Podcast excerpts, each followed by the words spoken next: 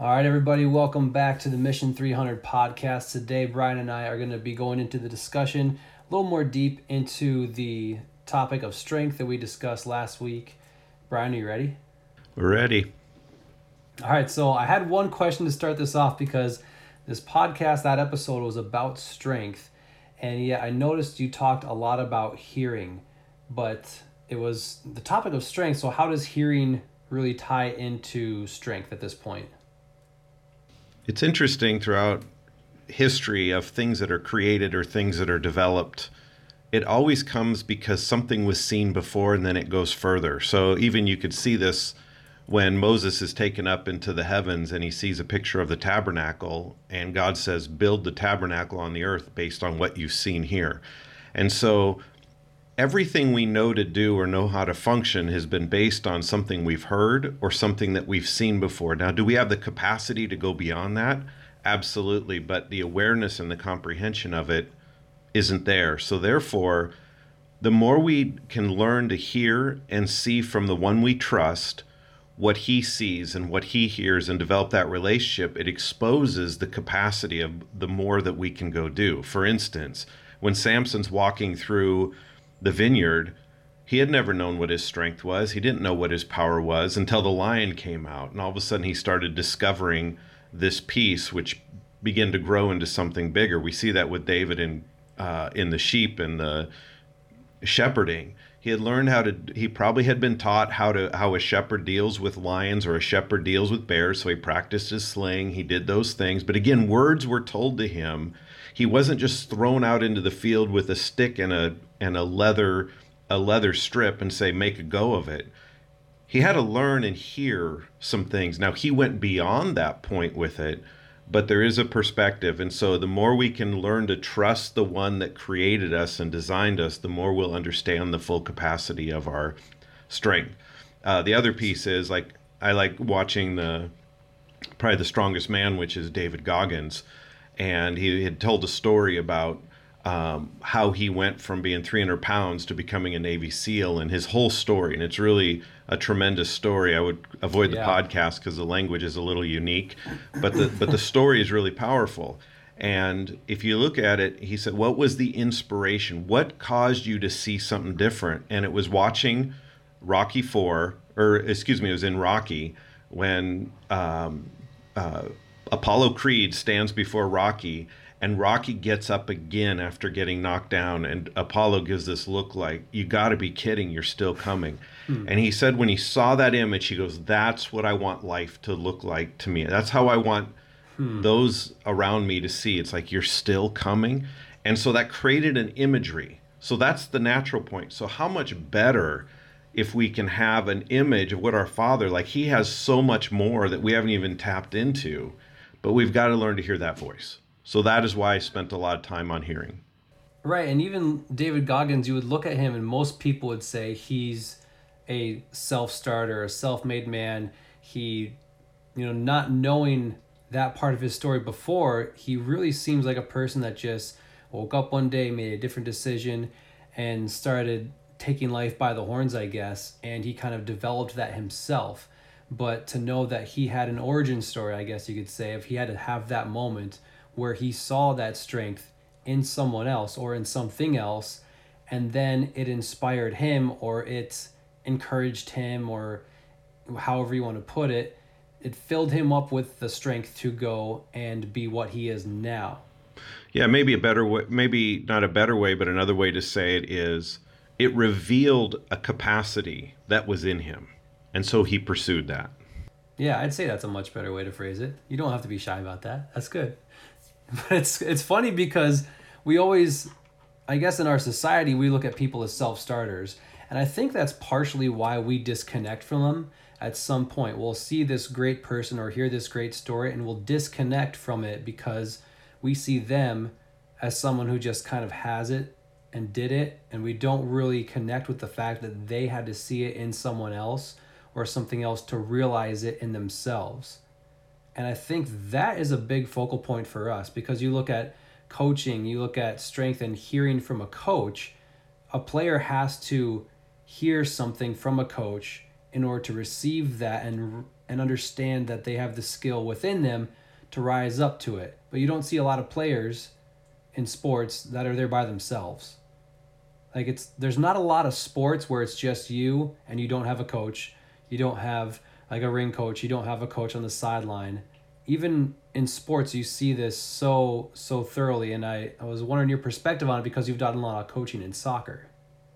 Well, I think one of the best examples is Tiger Woods.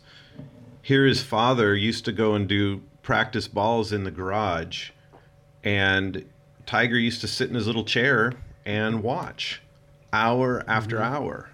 Was it a shock that by the time three years old comes along, he's starting to swing a club and his dad began coaching him and going through that? Now, I'm not saying just because someone who does it before you should do it, but it sparked something he wanted to do. And so he gave himself, but he started seeing the capacity of that.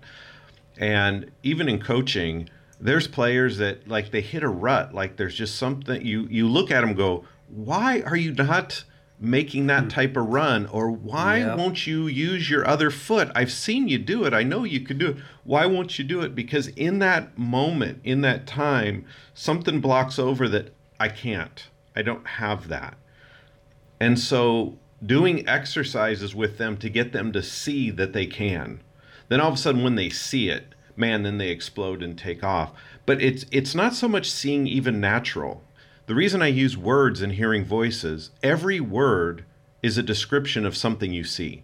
So when I give you a sentence, I'm seeing something in my head. It happens really fast over time, but I'm seeing something in my head. And so I'm trying to communicate an idea, communicate a thought, and we use language to paint the picture of what that is. So words really are not any more than a paintbrush of the thoughts of somebody else. Mm-hmm. Yeah, speaking, it reminded me of a story. I was uh, I was coaching youth basketball about a year ago, and I remember it was it was a lot of fun, and it was uh, age range was like six to eight years old, something like that. So it was smaller kids, but they were you know super active, super quick, and it was a lot of fun watching them. And with kids in that range, there's usually a couple that stand out when you have a group of 15 to 20 to 30 kids.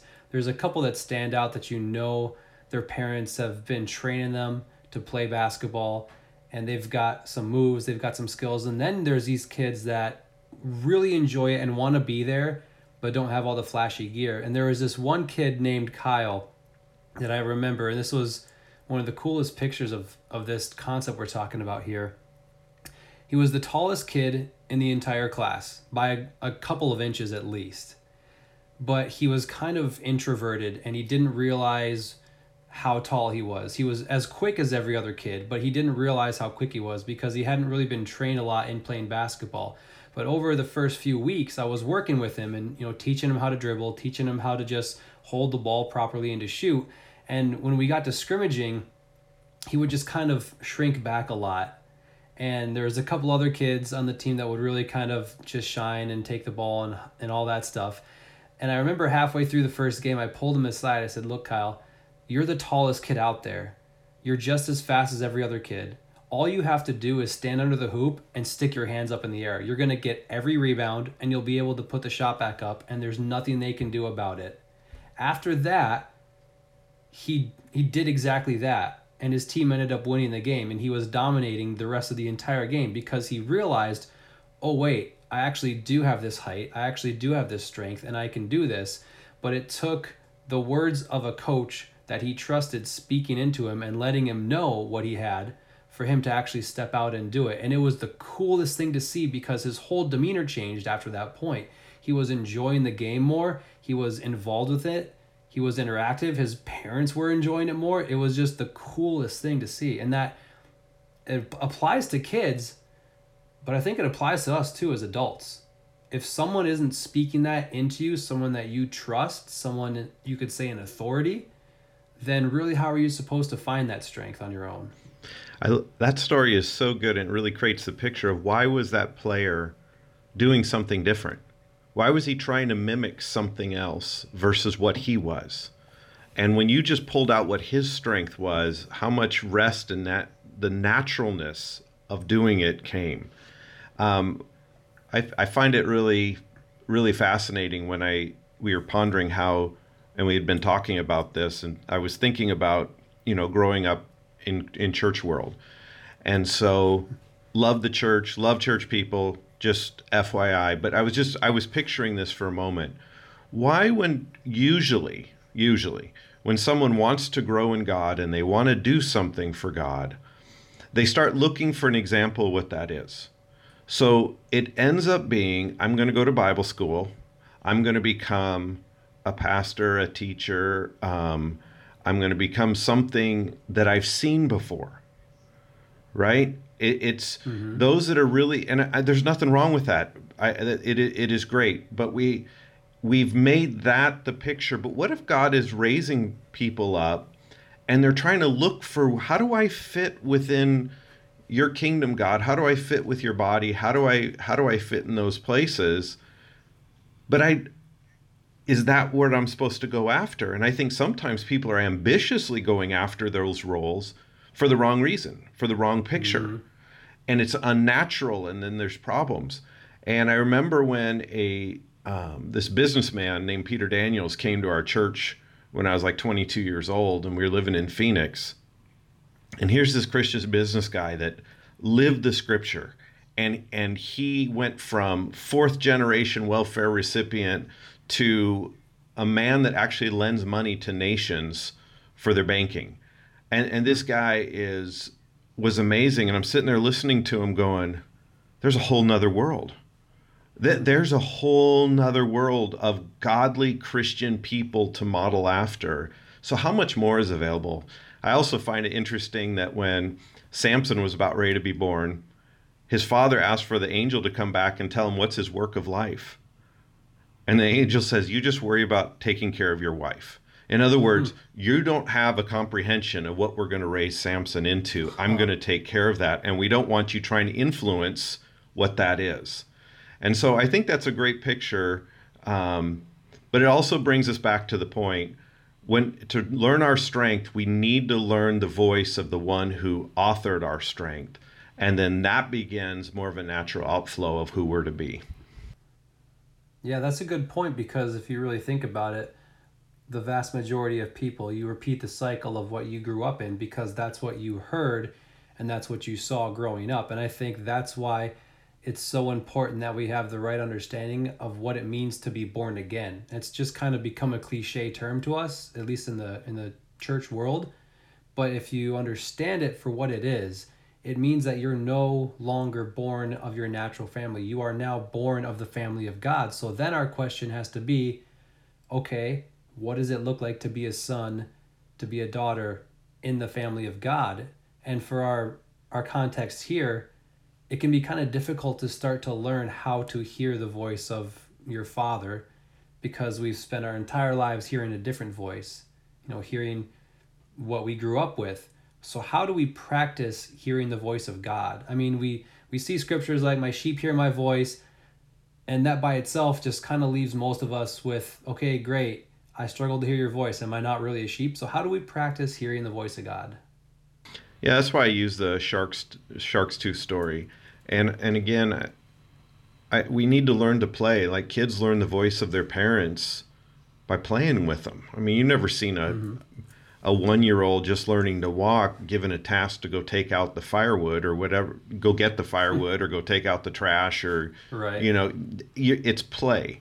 But part of that play is that interaction. It's trust. It's hearing the voice. It's learning to hear the words, and they don't understand all the words yet they don't understand everything coming out of your mouth, but they're learning what it sounds like, what it hears, and that's why a mom, even a baby in in another room, when they hear mom's voice, man, that that baby turn tunes up. They they know oh, that yeah. voice. Now they may not understand every word, but they do understand where the voice is coming from, and I I think this becomes a very critical component of this. It would be no different than a, a professional boxer and the relationship with their ring man That ring man is mm. critical to the boxer because the boxer can't see everything he's missing.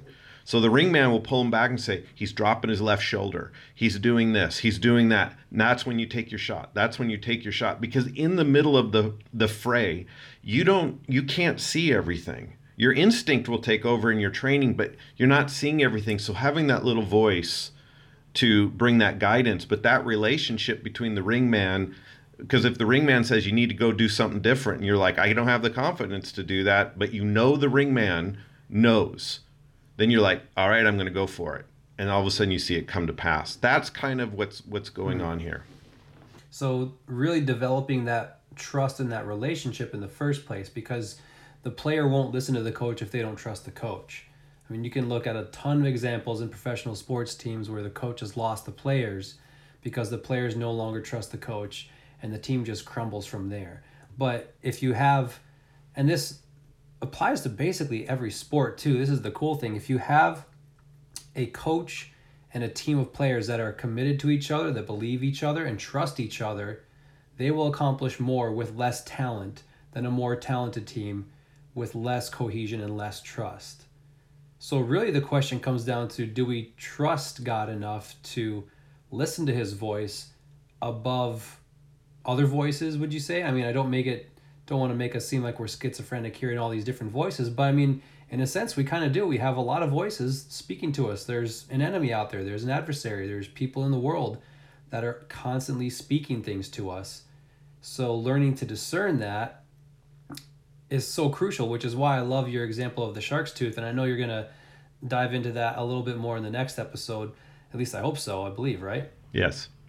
Cool. Because that, that to me is such a perfect picture of how to, es- not really escape, but how to get away from the other voices and just practice hearing the voice of your father. And I, it's not meant to be a story that we all go out and try to replicate exactly. Like we don't all have to go to that same beach and try to find shark's teeth. That's not the point. The point is get away with something small and work with your father on that and uh, you know learn to hear his voice on that. You had also mentioned something let, well, let me add some. Let me add something to that voice because I kind of want to demystify this thing.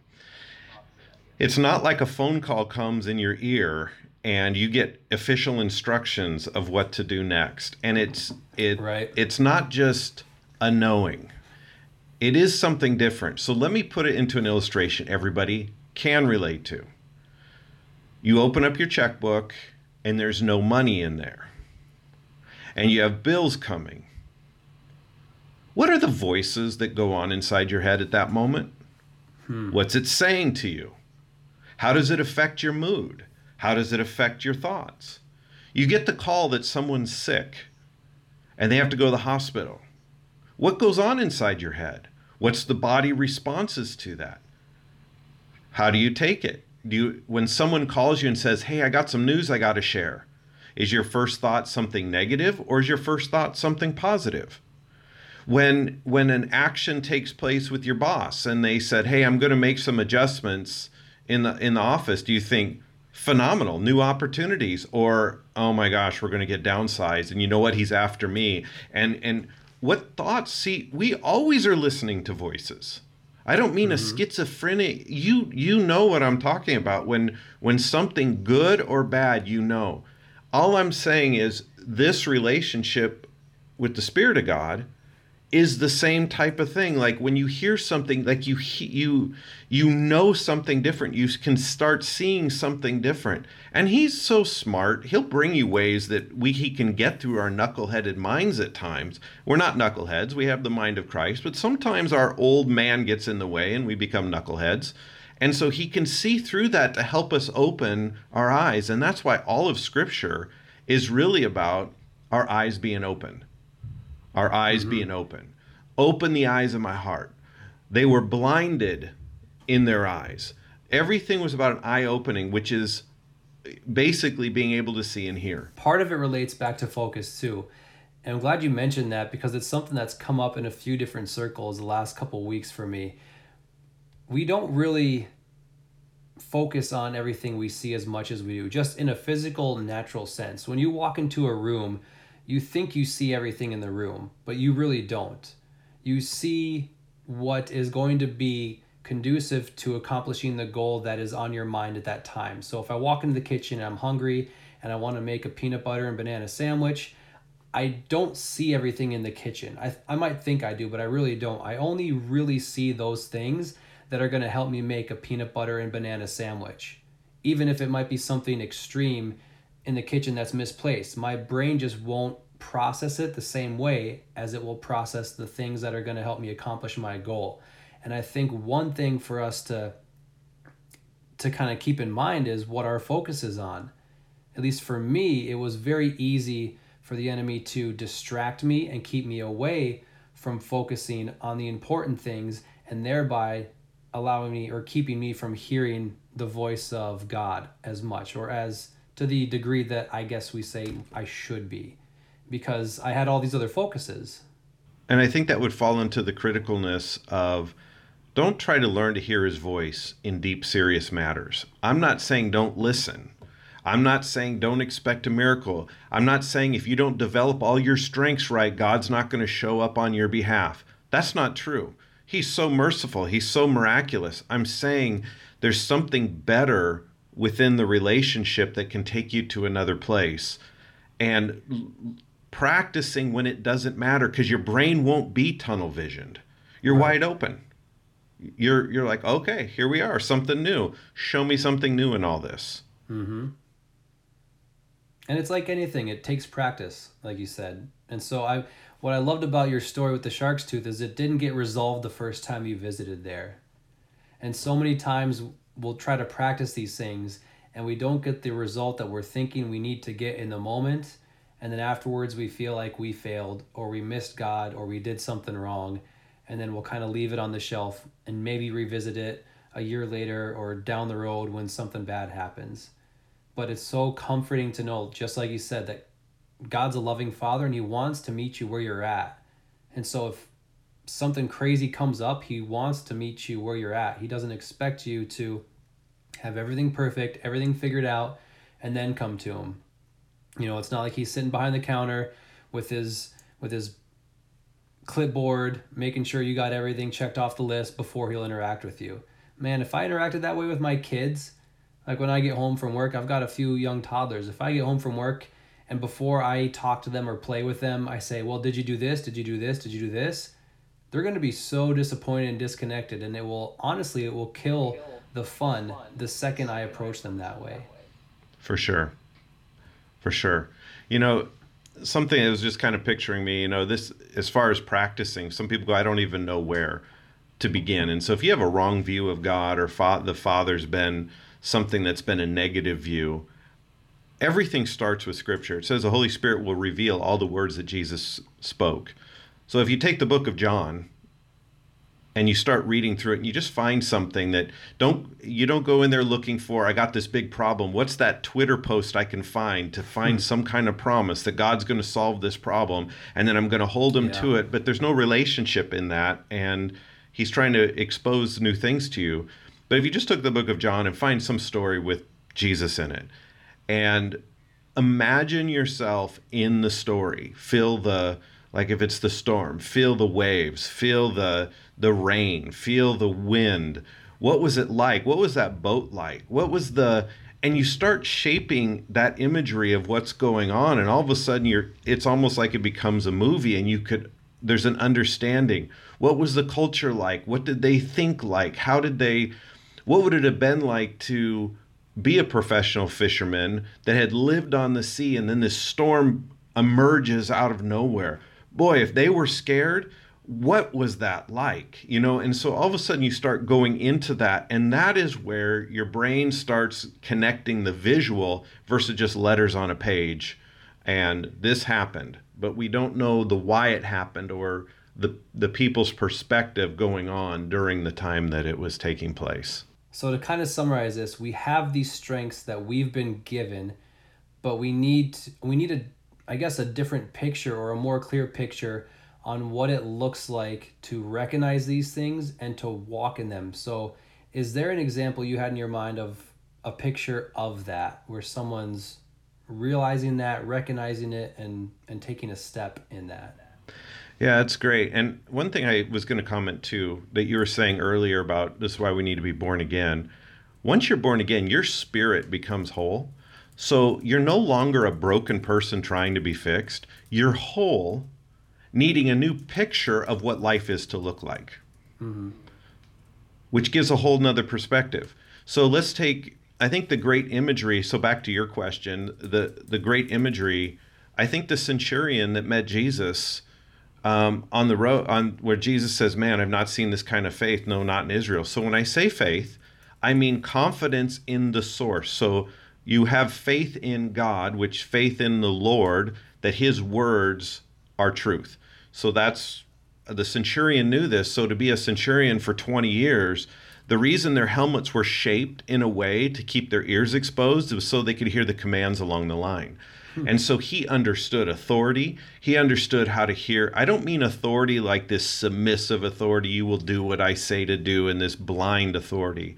I'm talking about the authority that brings order and alignment to who you are and the thing you're about ready to face and the the direction of something higher than you.